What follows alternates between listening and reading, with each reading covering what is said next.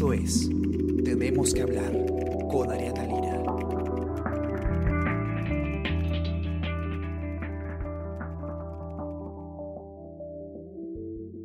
Hola a todos, ¿qué tal? ¿Cómo están? Está con ustedes Ariana Lira y hoy tenemos que hablar de Arequipa. Tenemos que hablar de Arequipa en cuarentena rígida. ¿Qué ha sucedido? Eh, la situación en la Ciudad Blanca está lamentablemente eh, crítica en, la cuestión de, coronavirus. Eh, ha habido un aumento de contagios, un, incremento muy acelerado en los últimos días. Eh, se, han presentado ayer nomás en, en, la región, según el Ministerio de Salud, eh, casi 6.000 casos confirmados y eh, casi 190 fallecidos. Ojo, hay un, una discordancia con las cifras eh, que presenta la Gerencia Regional de Salud, pero vamos a hablar de esto y más con Zenaida Condori. Ella es colaboradora del comercio en Arequipa y ha hecho la nota que tienen ustedes el día de hoy disponible para que puedan conocer qué es lo que está pasando en Arequipa. Increíble, estamos eh, casi liber liberados ya de la cuarentena, casi todo está abierto a, a 100 días, hemos avanzado bastante con la reactivación económica y Arequipa da un revés, eh, cuarentena rígida. ¿Cómo estás, Zenaida? ¿Qué tal? ¿Cómo está? Buenos días. Cuéntame, eh, ¿qué, ¿qué, es lo que, ¿qué es lo que está pasando en Arequipa? Primero, eh, ¿por qué han decretado esta, esta cuarentena rígida? ¿Qué, qué es, ¿Cuál es la situación? Entendemos que está, eh, está en un contexto bastante, bastante crítico y bastante preocupante eh, en, en, relación a la, a la, enfermedad en este momento Arequipa. Sí, claro. Primero, precisar un poco de las cifras que da el MINSA y las cifras que maneja aquí la Gerencia Regional de Salud. Hasta ayer, Ajá. 23 de junio, eh, teníamos eh, en temas de contagio aquí en Arequipa 9.513 positivos y en el caso de muertes hablamos de 240 fallecidos confirmados, que es la cifra oficial que maneja aquí la Gerencia Regional de Salud. Esa cifra en realidad uh -huh. ha sido eh, muy alarmante aquí en Arequipa.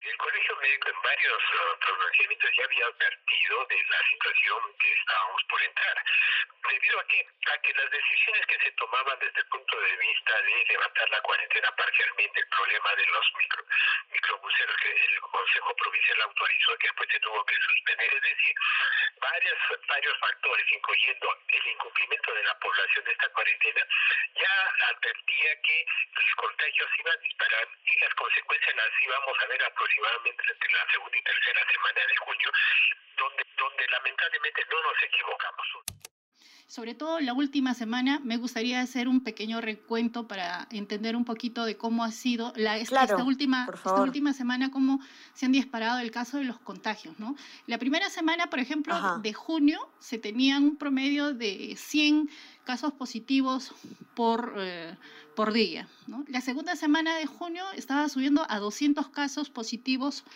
por día.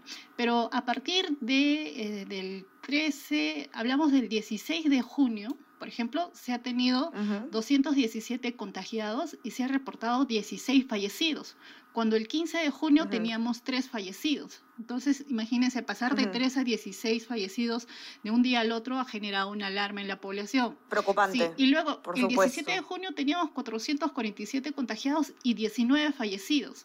El 18 de junio, uh -huh. 400, 500 contagi 451 contagiados y 17 fallecidos. El 19 eran 364 contagiados, 16 fallecidos y así sucesivamente wow. iban subiendo. Luego el 20, 8 fallecidos. El 21 tuvimos una especie de baja, 4 fallecidos. Luego se ha registrado el 22 de junio 11 fallecidos y bueno, ayer el, la cifra que eh, nos han reportado son 14 fallecidos del eh, 23 de junio. ¿no? Entonces, eh, uh -huh. esta última wow. semana ha sido catastrófico, se podría decir, para la población, porque nunca se ha visto tantos fallecidos aquí en Arequipa, ¿no? Era para nosotros muy lejano a veces lo que ocurre en la capital o lo que ocurría Así en es. Lima, ¿no? Eh, digo, en, en, el norte, ¿no? Arequipa como que Sin duda. estaba aislado y esto ha generado una preocupación no solo en la población, sino también en las autoridades y, y esa es una de las razones por las cuales se ha tomado la medida. ¿no? Ahora, ¿cuáles son los motivos eh, por los que por los que ha habido, por los que se, por los que se piensa que ha habido este este incremento eh, tan acelerado de contagios y de fallecidos? ¿Cuáles son las, las razones que se ensayan? Bueno, eh, de acuerdo a lo que reportan las autoridades del diagnóstico que se ha podido realizar, lo que sucede es que en Arequipa mm, se ha estado suspendiendo el, el sistema de, de transporte público. Hemos tenido la suspensión tres veces porque se han encontrado casos positivos en, conductores y en cobradores. También se han cerrado los mercados, por ejemplo, la plataforma Andrés Avelino Cáceres, que es, un, eh, es eh, el centro de abastos más grande de Arequipa, que alberga un promedio de 55 mercados, está cerrado ya casi, casi mes y medio no se puede abrir porque es un foco infeccioso. Incluso muchos policías que han hecho patrullaje por la zona se han contagiado del virus ahí. Entonces, lo que ha pasado es que ha habido mucha presión con la reactivación de la fase 1 en Arequipa. Entonces, la municipalidad ha decidido mm, reactivar el transporte público y el servicio de taxi especial. Y, y, se ha dado las autorizaciones a algunos establecimientos de comidas para hacer delivery. Y lamentablemente eh, lo que dicen los especialistas de salud es que la población no ha respetado este distanciamiento social, el protocolo, el uso de las mascarillas, todo eso sumado al tema del inicio de eh, invierno, que según Senami para Arequipa y para el sur se tiene eh, el frío más crudo en los últimos años. Y el tema es que creo que ha sido como se ha tenido varios días sin el transporte público y con, la plataforma más grande y los mercados eh, cerrados, como que se ha podido contener, ¿no? El, y las cifras eh, no se veían tan alarmantes en Arequipa como lo que se podía observar en el norte o, en Lima, ¿no? Entonces parece que la gente se ha estado conteniendo y una vez que eh, las autoridades municipales han puesto nuevamente el servicio de transporte público y han abierto algunos mercados, Dependiendo de las medidas de cuarentena, la población tiene un nivel de exposición y exposición a riesgo, exposición y riesgo a, esta infección. Entonces nosotros soltamos el transporte, se dieron ya la primera fase de la reactivación económica y algunos establecimientos, sobre todo los mercados, no guardaron ni siquiera los protocolos mínimos, ¿no es cierto?, para poder evitar el distanciamiento, el aforo de personas, la, una sola puerta de ingreso, una puerta de salida, un flujo que permitiera definitivamente reducir los riesgos en la población que se estaba exponiendo. Y esto ha permitido que en un corto plazo se den un mayor número de infectados, y al tener un mayor número de infectados necesariamente necesariamente van a colapsar los servicios de salud y no podemos controlar la mortalidad que ha sido tan alta en estas semanas.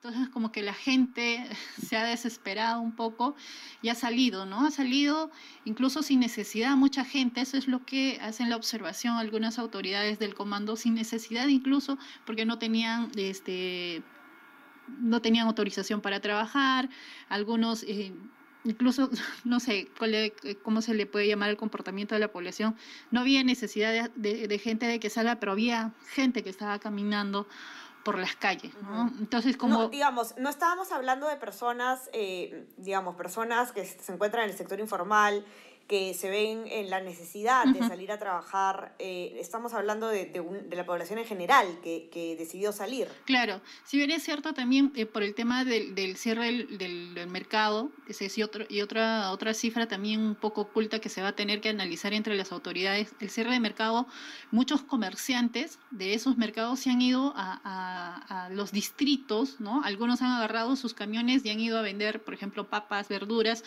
barrio por barrio, ¿no? Y sin, a veces sin, sin, el control debido, ¿no? Y otros se han puesto en, en, las calles principales, han puesto sus productos en el piso y han comenzado a vender, se han vuelto informales, ¿no? Y el transporte informal también ha salido, porque como no había combis, no había taxis, había gente que sí quería movilizarse, entonces, ¿qué hacían? Habían colectivos informales, habían minivans eh, que llevaban apretado a la gente, entonces había otro lado que también no, no podía controlar la, la autoridad, ¿no? Pese a que había cerrado. ¿Y, por qué Zenaida, eh, digamos, por ejemplo, aquí en Lima eh, sí, sí se ha visto eh, un relajo del el tema eh, policial y militar en las calles eh, absoluto, ¿no? Durante los primeros días de la cuarentena, eh, los policías estaban en, en, todos lados, los militares estaban en todos lados, carro que pasaba, carro que paraban, y ahora en verdad en muchos lados ya no se ven. ¿No? En, Arequipa, ¿qué estaba pasando? Porque tú comentas, por ejemplo, ese transporte informal. ¿Y qué pasaba con la autoridad? ¿No habían policías, no habían militares, este, no estaban eh, controlando? Sí, lo que pasa es que hay, había, ha habido una especie de descoordinación también entre las autoridades, porque aquí se ha conformado un comando regional COVID, ¿no? Que toma decisiones eh, y, y, una de las decisiones era la suspensión del transporte. Pero entendemos que eh, la administración y el ordenamiento del transporte público es, es una facultad de la Municipalidad Provincial de Arequipa, ¿no? Entonces como que ah, habían usurpado un poco la función de la municipalidad, la municipalidad indicó, o sea, en un momento, bueno, ya como como el comando es el que ha suspendido el transporte, que vea también el tema informal, ¿no? O sea, que se hagan cargo. Pero el comando no tiene eh, equipo operativo para hacer las fiscalizaciones, dio esa, ese trabajo a la, a la policía y también al ejército. Sin embargo, la capacidad de respuestas no hay, o sea, eh, policías para distribuir en toda la ciudad de Arequipa, ¿no? Están por los puntos principales y los focos. Y entendamos que una unidad informal jamás va a ir pues por un sitio de control. Ellos buscan unas rutas alternas para poder desviar la, fiscalización de los policías, ¿no? y más o menos así se ha, se ha movido. Mm, ahora, eh, ¿cuál, es, ¿cuál es la respuesta, Zenaida, de eh, distintos eh, sectores? Porque Claro, hemos estado eh, en las últimas semanas en un proceso de reactivación económica, de apertura económica que ha requerido eh, a las empresas de todo tamaño, pequeñas, medianas, grandes, poder eh, adoptar protocolos que sobre todo para las empresas más pequeñas han sido bastante difíciles de, alcanzar, les ha costado además dinero, les ha costado tiempo y están cerrando las industrias prácticamente eh, de, golpe, ¿no? Este, yo me imagino que esto debe haber generado eh, reacciones por ahí. Sí, eh, reacciones que se han dado de manera inmediata una vez que ha salido el comunicado y como, como te estaba comentando, al inicio el comunicado indicaba que se realice esta suspensión de actividades de manera responsable, ¿no? Y, esa, y ese término de manera responsable ha generado muchas dudas en el sector empresarial, ¿no? Si bien es cierto, la disposición de este aislamiento voluntario la están acatando todas las instituciones públicas. No ha habido, ayer no ha habido este servicio en las municipalidades y en las instituciones públicas. Tampoco ha habido transporte público ni de taxi. En el caso de las empresas, eh, desde la Cámara de Comercio, nosotros conversamos con la presidenta de la Cámara de Comercio e Industria de Arequipa, Jessica Rodríguez, y ella nos indicó que han tenido que hacer la consulta nuevamente a las autoridades para que les puedan precisar, o sea, qué significa ese esa suspensión de actividades responsables, ¿no? Ahora, ¿qué nos queda? Nos queda hacer cumplir los protocolos, confiar en las empresas formales que lo están haciendo, pero no se puede paralizar de la noche a la mañana las actividades económicas. que no lo han hecho y en eso eh, nosotros eh, estamos eh, pues de acuerdo que no han hecho con el sector privado, que el sector privado se ha preparado varios meses en cuanto a espacios físicos de sus empresas y los protocolos tan estrictos que hay de salud eh, para poder cuidar la salud de sus trabajadores, lo está haciendo y lo, lo, sigue haciendo. Claro que hablamos que siempre hay gente que, que lo hace mejor que otros, ¿no? Eso, eso es claro, pero no entonces, lo que, han, lo que ha quedado claro horas después es que aquellas empresas que no han implementado sus protocolos, aquellas empresas que no están, este, que no tienen autorización para operar en la fase 2, de la reactivación económica que no aperturen. Entonces, lo que han quedado de manera consensuada para evitar también que se afecte de manera directa eh, a las empresas que han hecho una inversión, no solo en el tema de la implementación de su protocolo, sino también en toda la organización, porque no pueden ir a trabajar un montón de, de gente, movilizarse, es que trabajen, reduzcan a lo mínimo su personal, ¿no? a lo mínimo.